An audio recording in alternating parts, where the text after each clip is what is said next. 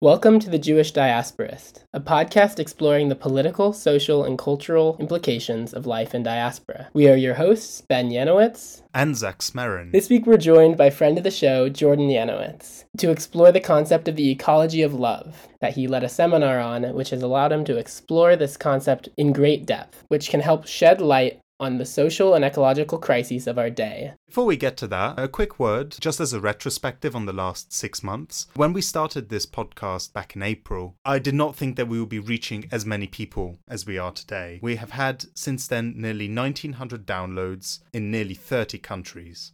This is our 16th episode, and the range of subjects, guests, has truly been phenomenal. We've interviewed people from almost every continent in all kinds of locations, and we really feel the passion to just continue because there's so many interesting people to talk to, even in something that can be perceived as a niche subject. I have found such a great sense of community through this work, being able to be in England and build community amongst like minded Jews there, but also reaching out to people across Europe, North America, and beyond has been really amazing. My neshama is so full.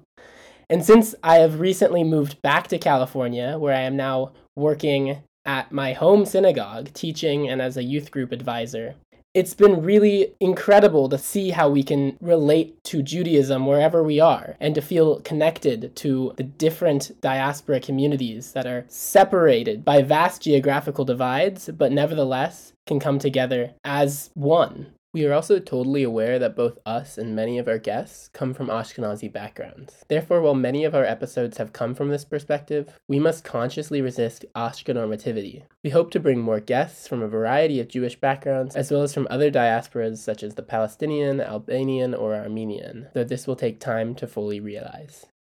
To be able to continue and expand and grow, we currently are limited by certain factors. We will speak about launching our Patreon a little bit later, we at the Jewish Diasporist stand for life.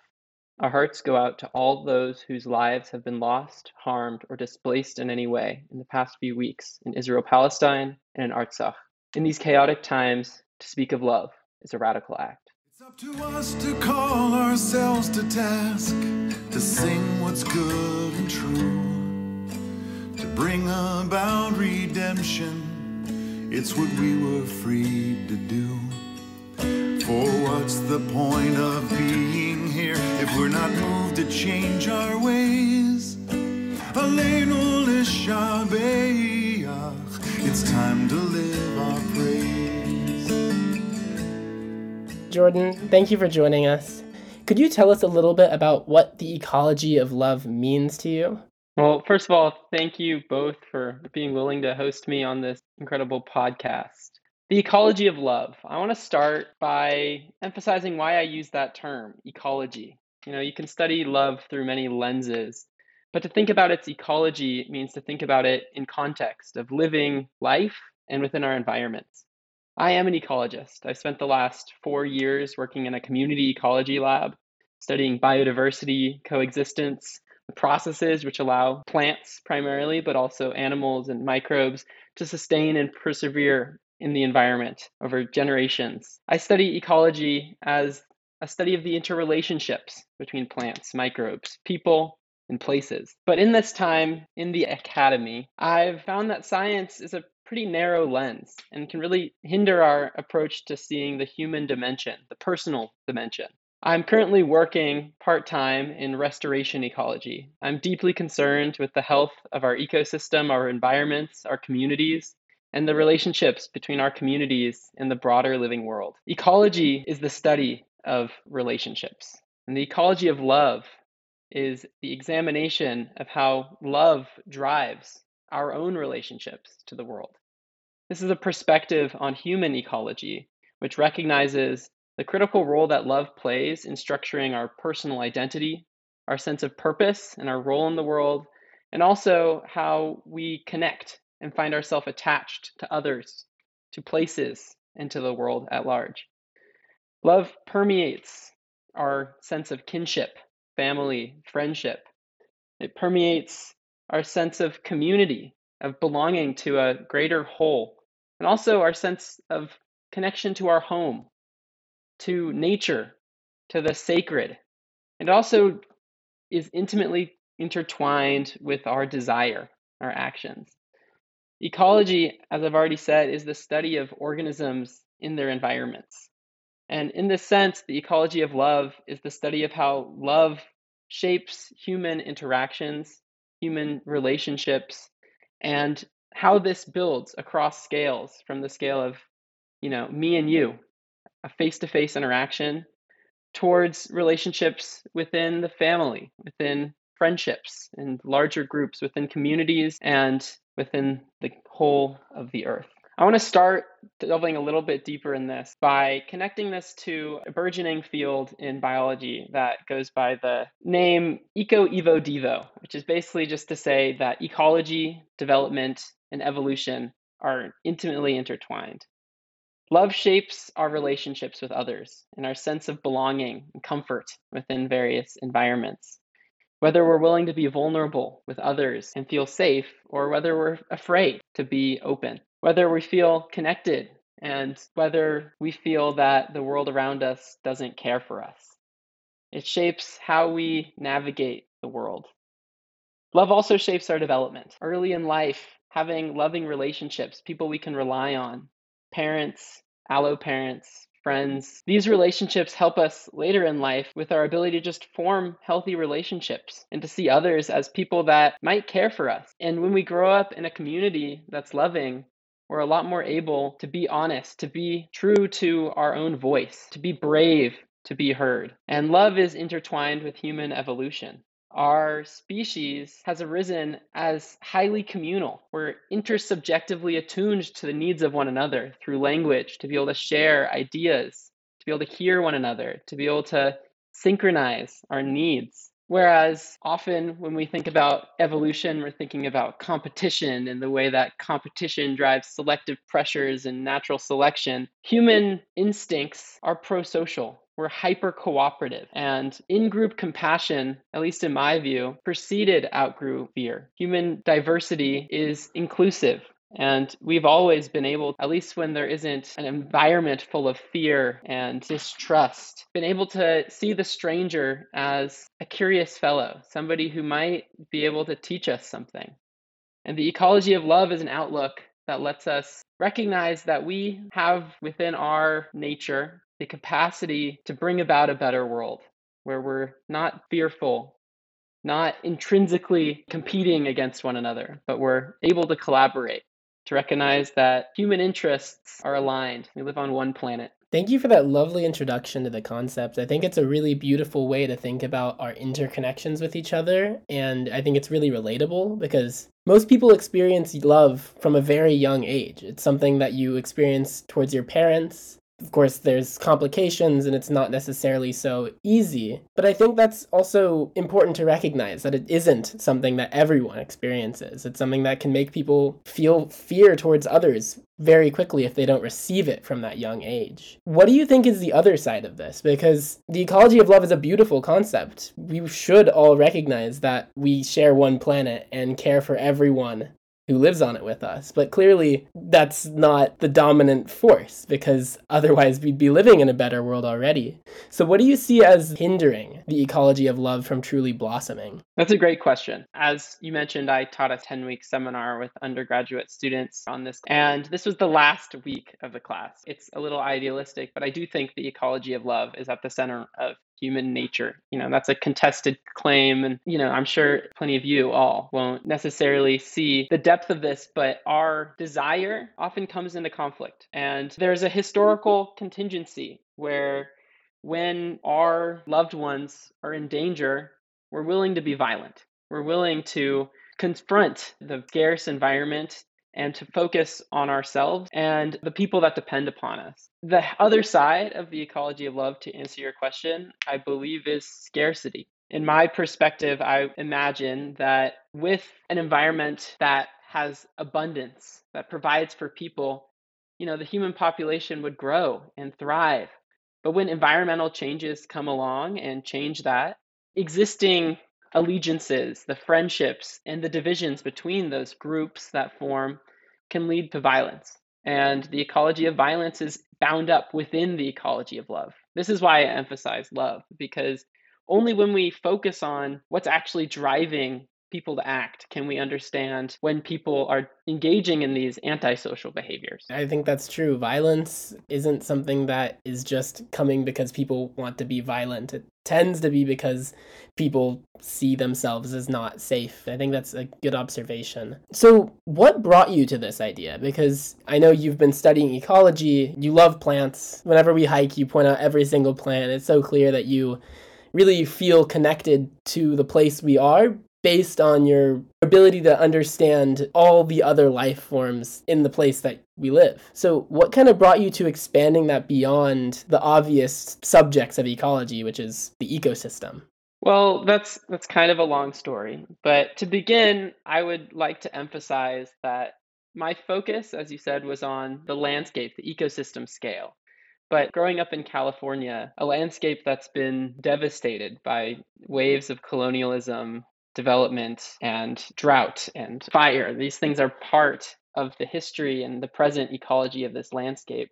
You can't understand the way things are right now without putting things in context of history. And in that sense, I started studying American history. I didn't really have a good education in American history in my you know public school experience uh, and so I read some of the works of an environmental historian, William Cronon. I read two of his books, Changes in the Land and Nature's Metropolis, and then a book by Donald Worster titled Rivers of Empire. And those three books kind of chart the course of manifest destiny across the landscape, and particularly focusing on the way that different ideas of what the landscape people were seeing was and the contested claims to what people wanted that to be shaped the history of America. The way that the ecosystem and the development of the country that I grew up in has unfolded.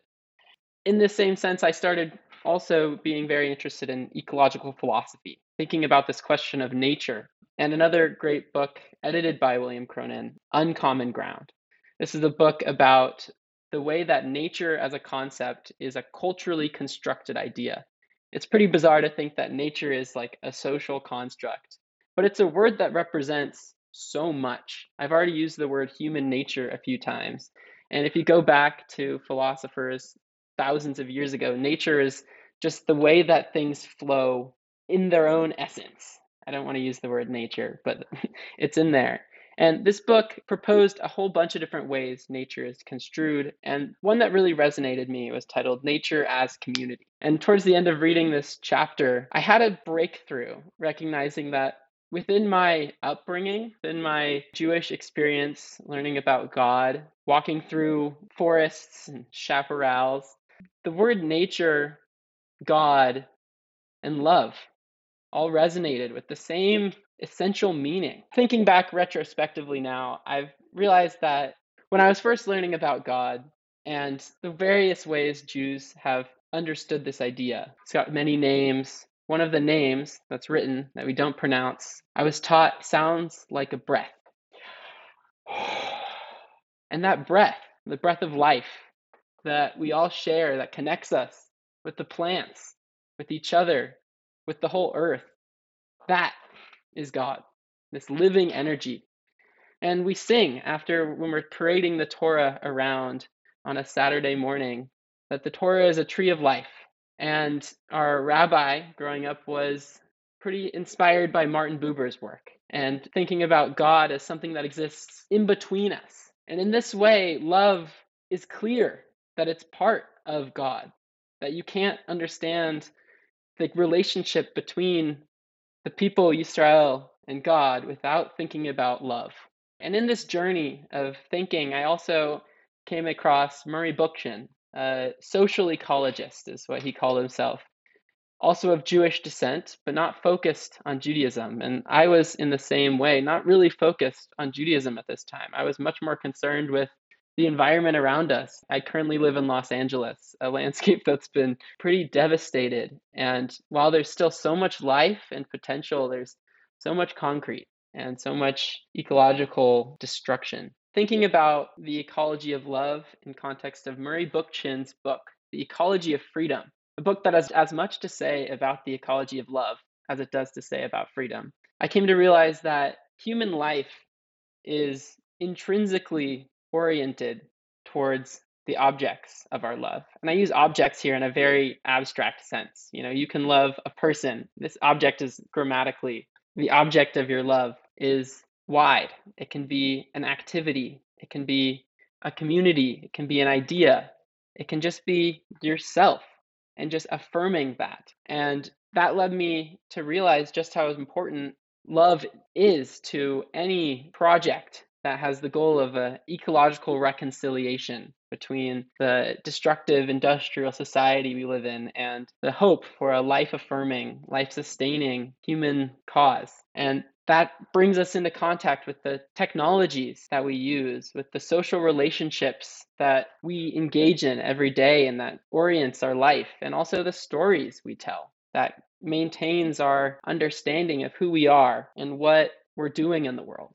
And so the ecology of love came out of that, and I had the opportunity to apply to teach a class on this subject, and I, I jumped at it, realizing that this concept could be used pedagogically pretty clearly by moving across scales, thinking about love of the other, of an individual person, thinking about love and kinship and friendship and relationships that help us understand what we care about in the world and shape our daily social environment. Thinking about love within communities and the way that a community can help lift us up and how we can help lift up a community. And then ultimately towards love of the home, this is where the crux of the ecology of the ecology of love lies. Um, ecology as a discipline in the, the Greek roots, oikos, logos, means the study, the understanding of the home. And so the ecology of love is a recognition that home is a very mm. fraught concept that is bound up with love. And that concept, home, can be stretched from the house you dwell in to the neighborhood that you grew up in, to the city, the nation, perhaps, and ultimately to the world. And the ecology of love is an idea that grows out of an ecological humanism, but also my own personal Jewish philosophy. And so it's come to me to be understood as bound up with our own abilities to attach, connect, to see ourselves transpersonally. That is, the ability to see that as an individual, we are incomplete that we depend on social bonds to realize our fullest potential.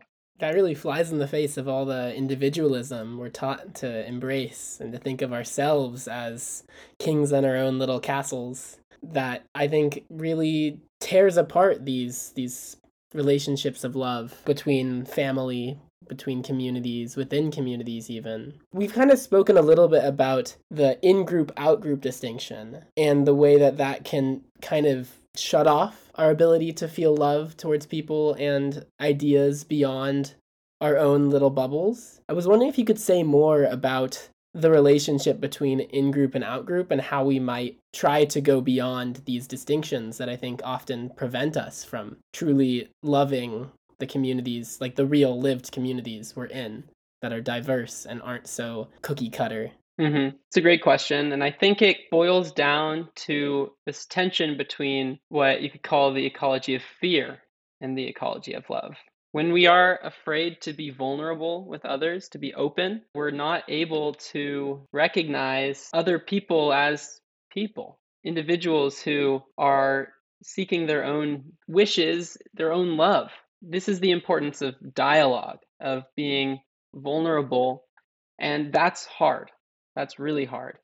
And, you know, thinking back, if you want to take an evolutionary perspective on this, I think that one of the roots of the current state of the world we live in, where war is seen as an inevitable factor of human life that's always been true, it goes down to some essential barriers between human groups.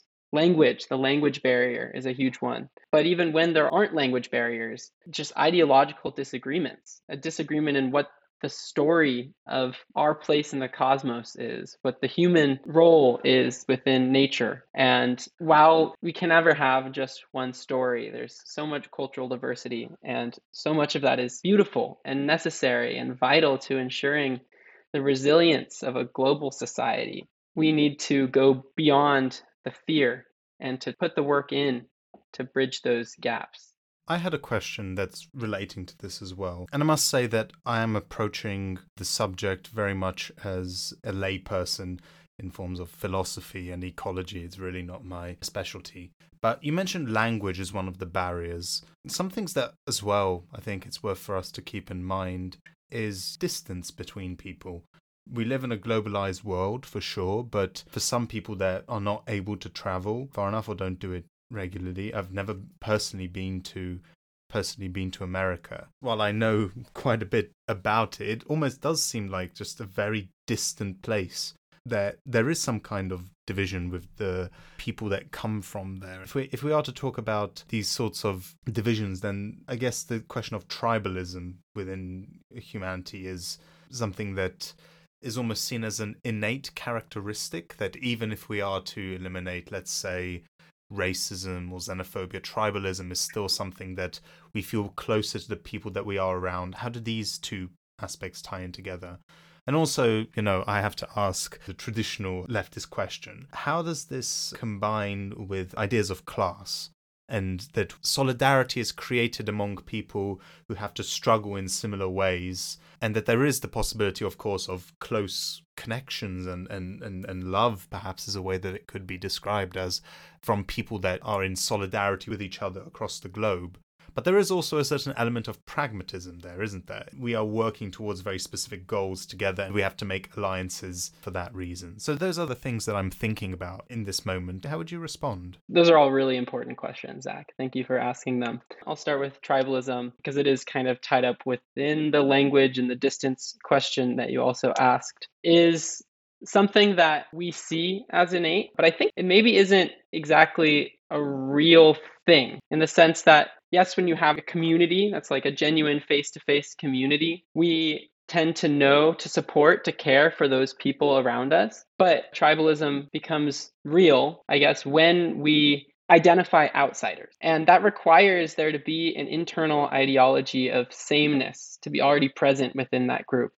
And language is especially, I would argue, very important for that, and stories as well, because when somebody comes in from the outside and doesn't recognize that the place that you're on is maybe in a lot of cases the source of original creation. A lot of groups across the world recognize that their homeland is where creation occurred. This belief, when we imbue a place with sacredness and somebody comes from the outside and we aren't able to really communicate that, or maybe they have a conflicting idea, we tend to get into this sense of conflict and this also ties into class, where over the evolutionary history of our species, we've constructed in groups. And when I said tribalism isn't a real thing, like it's become a thing, but it hasn't been for like the longest piece of human history. We were a 300,000 year old species. And for a very long time, human population densities were really low. One thing a lot of people imagine is the state of nature or whatever.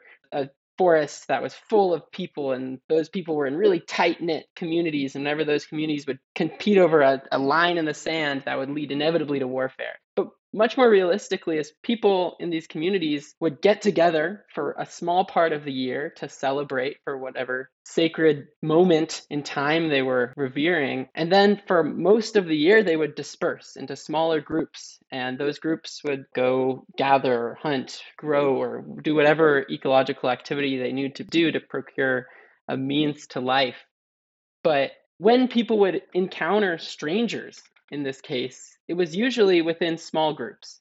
And sometimes there would be 10 to 30 people or even less moving across the landscape, and they would encounter each other. And it could lead to war, it could lead to disagreement, to fear.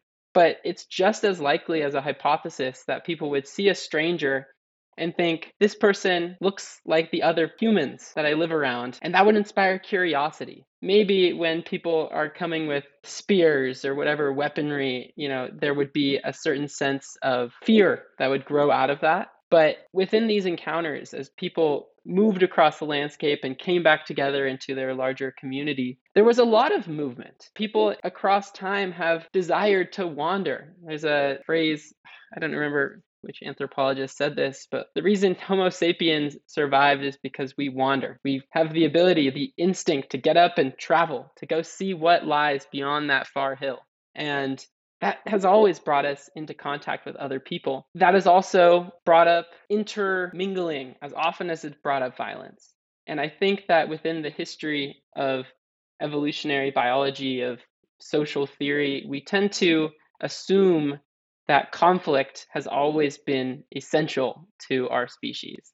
I just don't think that's true. And to turn this back to thinking about class, a class relationship where there are individuals who are expropriating the products of another class that's you know producing let's say grain this depends on an already imbalanced relationship and i think it's really important to think about the environment in which those relationships emerged to go back to let's say ur and sumeria there was already within the city of ur those big ziggurats there was a temple at the center of life. And that relationship of people living in the periphery, bringing food as a, a sacrifice for the divine, for the sacred, for God or gods, there was within this a loving relationship. And there were people mm. at top who realized, you know, we get to eat as much bread as we want because people are bringing us grain and they wanted to reinforce those relationships. And so when there is a power imbalance, it's occurring because at some point somebody is betraying the faith of another. And so there's an interruption in the dialogue, in the face to face, honest communication. And that is where the ecology of alienation comes out of the ecology of love and comes directly into conflict to reinforce class divisions, or even not just reinforce, but to create class divisions. Whereas before, there might have just been a differentiation of social roles. I was also thinking to use a more modern example, the way that tribalism and class kind of go hand in hand and have this fraught relationship is interesting because if you look at what I just did my dissertation on, in the late 19th century in Britain, you have a labor movement that is predominantly a very white labor movement. It is incredibly racist. You have a lot of Jewish immigrants coming in, and they use this tribalism, this language barrier for the most part, to create divides. And organizing along class lines can actually break down those tribalistic divides that do emerge. And they emerge often because of political boundaries, but also cultural divides, religion. These things do matter and do create real divides. I think we can't just say that they aren't real because empirically, socially, they are real.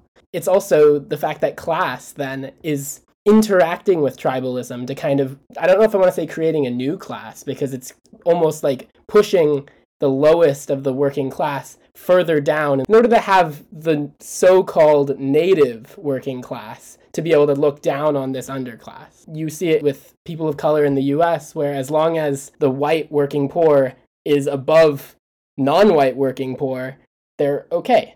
And I think it's important to recognize that these these tribalisms do take on real class dimensions. And taking a broad understanding of the working class, and that's simply to understand the working class as everyone that works for a living, can actually help us overcome these tribalisms because the vast majority of people across the world are working class. And if we can recognize that we have so much to gain by recognizing and affirming our love and solidarity because solidarity or justice is what love looks like in public. I think it's very important to understand that this isn't just something that's for vibes. Recognizing that it is intimately tied to practices of solidarity and justice is really important because love isn't just something that's a feeling, it's something that we show, it's something that we do. That's beautiful. I want to jump back a little bit. When I taught this class on the ecology of love, it wasn't just thinking about the science of love and how it manifests across human communities, but also thinking about the philosophy of what love is. And what you were just saying, Ben, it really brought up this idea of limerence. Limerence, for those who don't know, is infatuation. It's a feeling of seeing another person and saying, I love this person it's confusing because when you see someone you don't really know and you become infatuated with them, we can imagine that we love them, but in reality, we don't know them. And that's a really important break between what love really is and limerence. Because when we have an ideal vision of what somebody else is, we don't open ourselves up to dialogue. We actually close ourselves off from them because, in a certain point, if we hear something from this person that doesn't fit with our imagination of who they are, it can create some dysphoria within ourselves and it can hurt us. But that's explicitly because our imagination was exactly that. It was our imagination. It wasn't actually opening ourselves up to the other person. I want to touch one more point on that because that same imagination disjunction with reality has occurred at an ecological level. I'll use the example of California. When people were colonizing this space, they saw a landscape as what it was and then imagined what it could be. One thing that really separates colonial society from other ways of being is that it's imposing a desire on the other without actually examining what's good for the other. And this occurs within class conflict as well, because the bourgeoisie in this case imagines that, you know, we're helping the proletariat. You're giving working people money. This is a fair and equal exchange. But in reality, people need to live. I think that also speaks to community because we can have an imagined understanding of what the community is or the nation. This can be understood in different ways. There's an idealized version of it, and then there's the, the hard reality on the ground of the fact that the community is arguably nothing more than the sum of its parts, the people who make it up, and the sub communities that make up the community. In terms of thinking about this within the Jewish context, how does the ecology of love relate to Judaism, both Jewish ideas, but also in terms of Jewish community and how you understand it? So, I already mentioned that there was a few Jewish thinkers that really inspired some of the ideas within the ecology of love.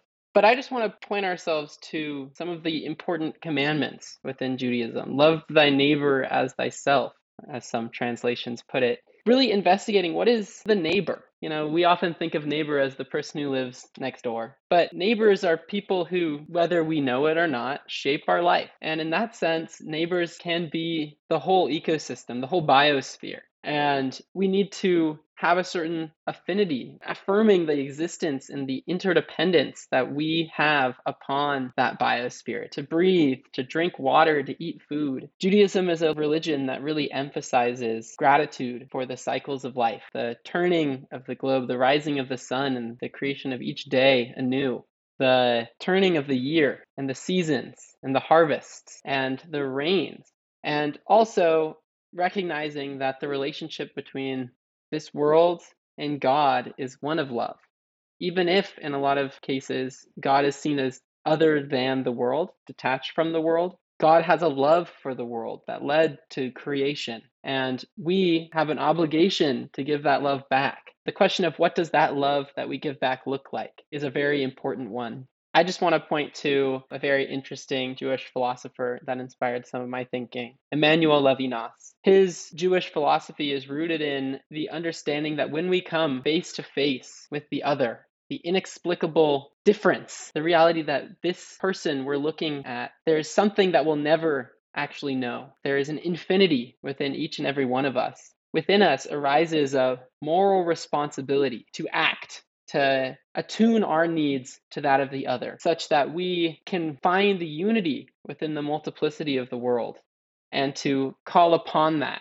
There's lots of other Jewish thinkers. I already mentioned Buber, who focuses on the dialogue that comes out of that and the importance of that dialogue as a way to bridge the gap between ourselves and others in the world, such that we're not seeing other people as instruments for our own desires, rather, as people in themselves that can transform our own life so that we can act for the sake of all. And I think that is an essential facet of my own Judaism that I see as almost one to one with the ecology of love, going beyond ourself to find connection with the other, with the whole, with the one. Yeah, I think that really goes back to the idea that Rabbi David Cooper brought up, which is the idea of the ger, which is arguably the, the resident alien or the inside outsider, as he put it, where the fact that, like, if we are thinking about tribalism, the fact of the matter is, is that we live in societies that are incredibly diverse. We don't live in ethnostates as much as some people would like us to.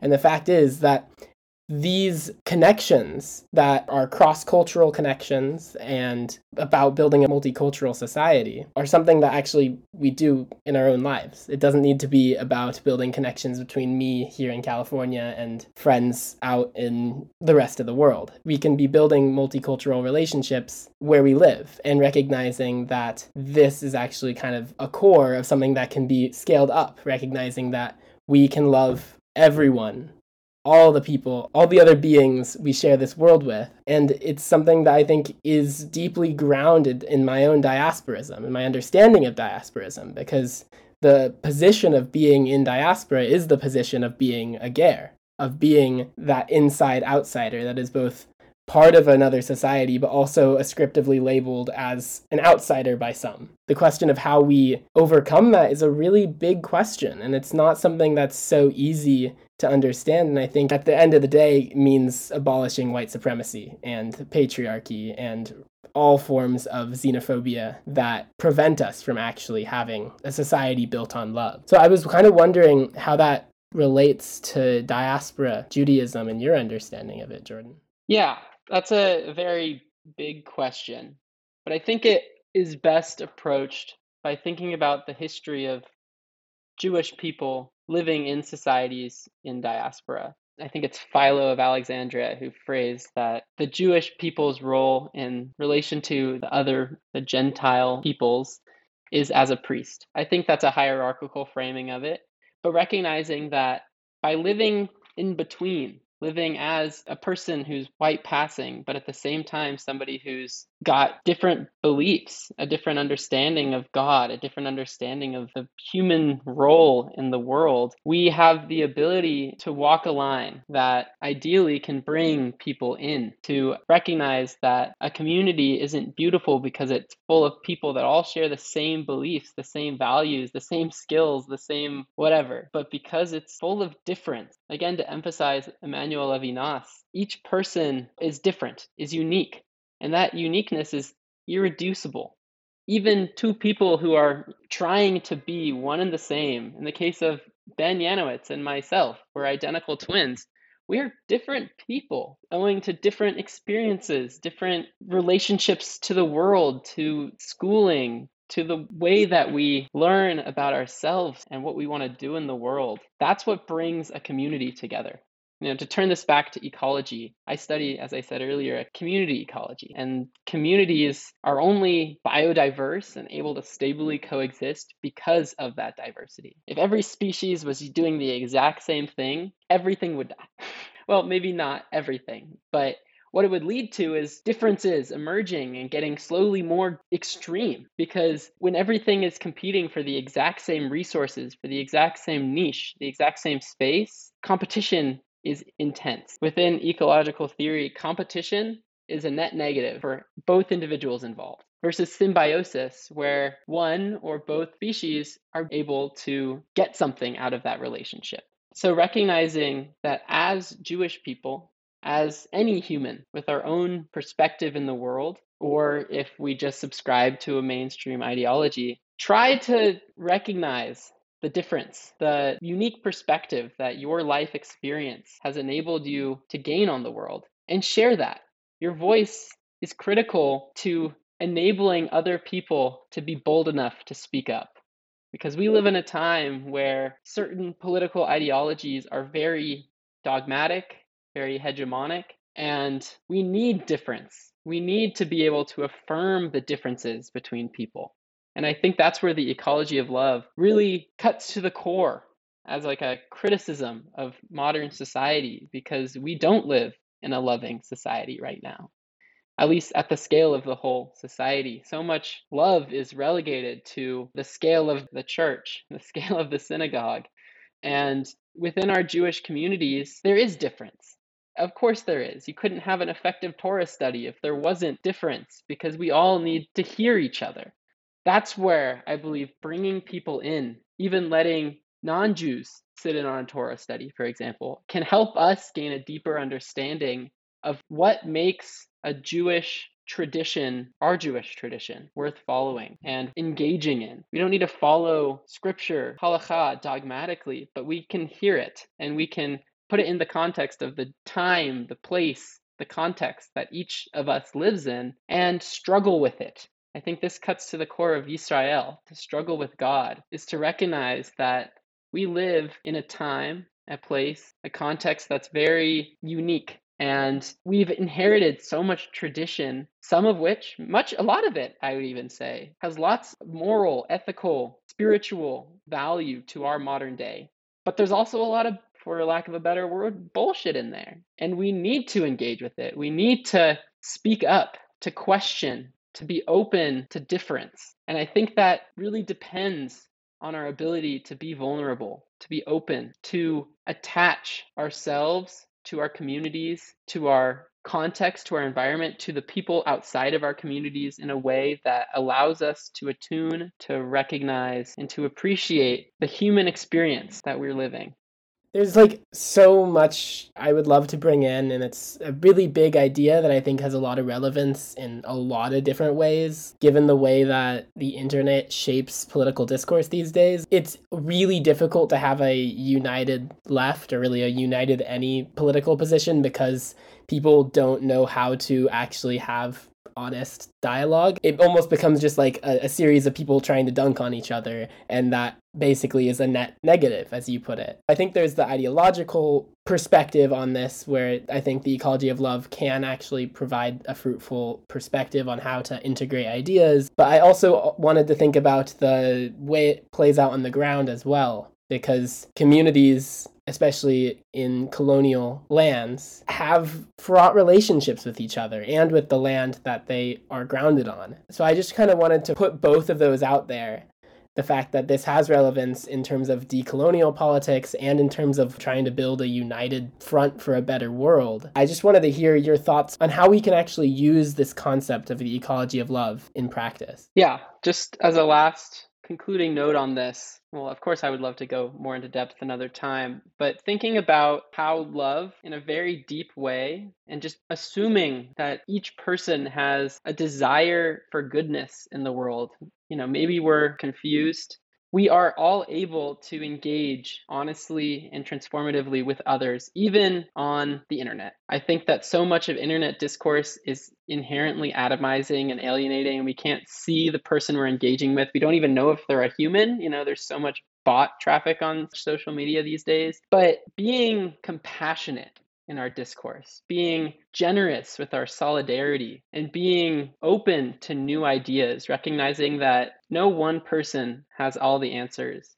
And only by hearing, listening to others, to many, many, many others, can we at least approach a diasporic Judaism that's inclusive, a humanism that's open to the diversity that we see in the world? And can we find an ecology of love that embraces otherness, doesn't try to see sameness as the essential nature of humanity, but recognizes that the various things that we all know, we all do, are vital to bringing about a sustainable, beautiful ecological society in the future. That's the goal, after all. I really do think, you know, you have this duality of the fact that we really do have the possibility to break a lot of these barriers, even compared to 20 years ago. The fact that we are able to communicate around the world almost instantaneously. Imagine the people 100 years ago, 50 years ago, knowing about the possibilities of what could happen, the barriers between people being lifted in this way. And back in the 90s, there were, I'm sure there were people as well thinking about this with the rise of the internet, and there was the possibility to have things done either way. And the fact that a lot of it really is limited to the kind of vulgar and unproductive shouting of maybe humans, maybe not trolls on social media, it's really, really disappointing. So it's definitely something that we need to keep thinking about in terms of how we bridge these differences in experience and views and so on. We'll have to leave it there for now. As promised, I'm sure a lot of people were waiting for this announcement, but we do want to start a Patreon. For those who might not know, Patreon is a website that allows individuals to support content creators, like us, through small monthly donations. We are not in this business for making money. It's very clear, I think. However, editing, comms work, equipment. This all takes time and it does take money to be able to do properly and to be able to bring really, I think, a lot of the stuff that we're doing to the next level, to be able to reach more and more people to be able to create this kind of I don't know if I'm calling it a community is maybe just a tad too parasocial, but to be able to have feedback and be able to really bring in people, make this an inclusive environment, it requires certain help that we currently find rather difficult just this being a two or three person team. This truly has been a passion project, and we really would appreciate any support. I know Patreon typically has either bonus episodes or other different benefits for subscribers. And we will certainly look into finding ways to make that happen whether it be open q&a's or even face-to-face conversations. We really want to have a relationship with our listeners because again it's impossible to have a real sense of community on a platform like this. But that said we really want to do the best we can to try to create some sort of sense that this is not just our project but is a broader shared project of everyone who cares to follow what we're doing here we do read the email regularly. We respond to every email, so please do get in touch with us. We haven't been working on publicizing so much on YouTube, but we will read every comment. We do welcome any feedback. It really is a great feeling to have people reaching out from all across the world. As you might have noticed, our social media presence has been a bit rather uh, sparse, you could say. That has largely resulted from our limited capacity in running this show on top of our other various responsibilities. If you'd be interested in helping manage our social media presence, we would love to chat about about it. For comments, inquiries, questions, feel free to reach out to us. Could you remind us what the email is, Zach? Contact at jewishdiasporist.com. And we'll be releasing more information on the Patreon in the coming days and weeks. Well, this might not be the platform for face to face transformative interactions with one another. We are all striving to bring about a better world. And only when our message is out there, when we're working with each other, can we really bring about that better world. And I might add that we really are continuing to work on this as an organizing project. We've been reaching out to other people who are interested in doing this work, who are already doing this work, and we'll continue to reach out and build new contacts with people so that we can bring you lovely new guests and conversations that can hopefully help make the world a better place. We would like to make sure that these voices are heard. With all that is going on in the world right now, it's important to maintain your own well being, to show yourself some self love. Take some time to relax.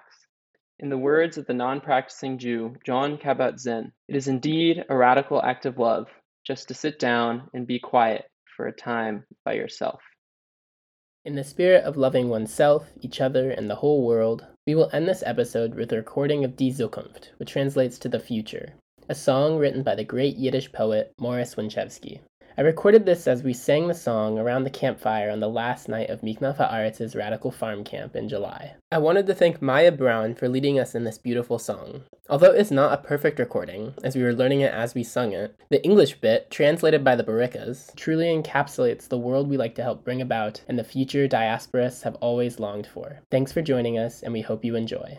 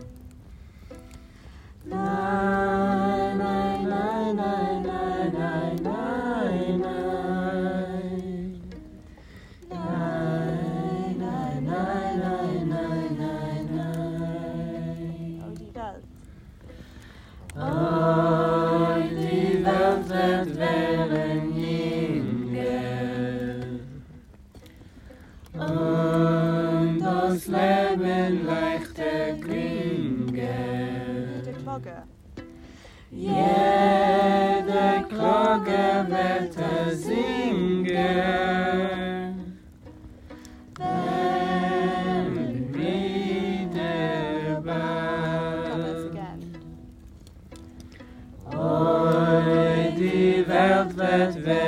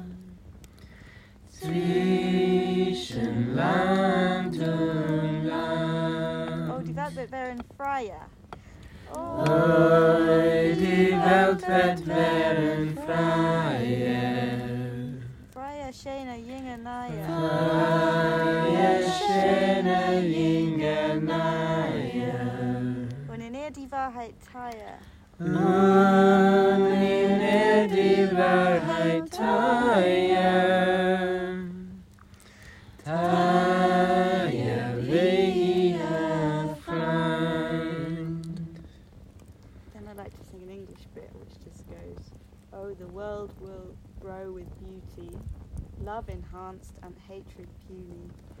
Hmm. Um, the world will grow in beauty. Love enhanced and hatred puny. Be between every state and country. In between every state and country. Tearing down walls. People tearing down walls.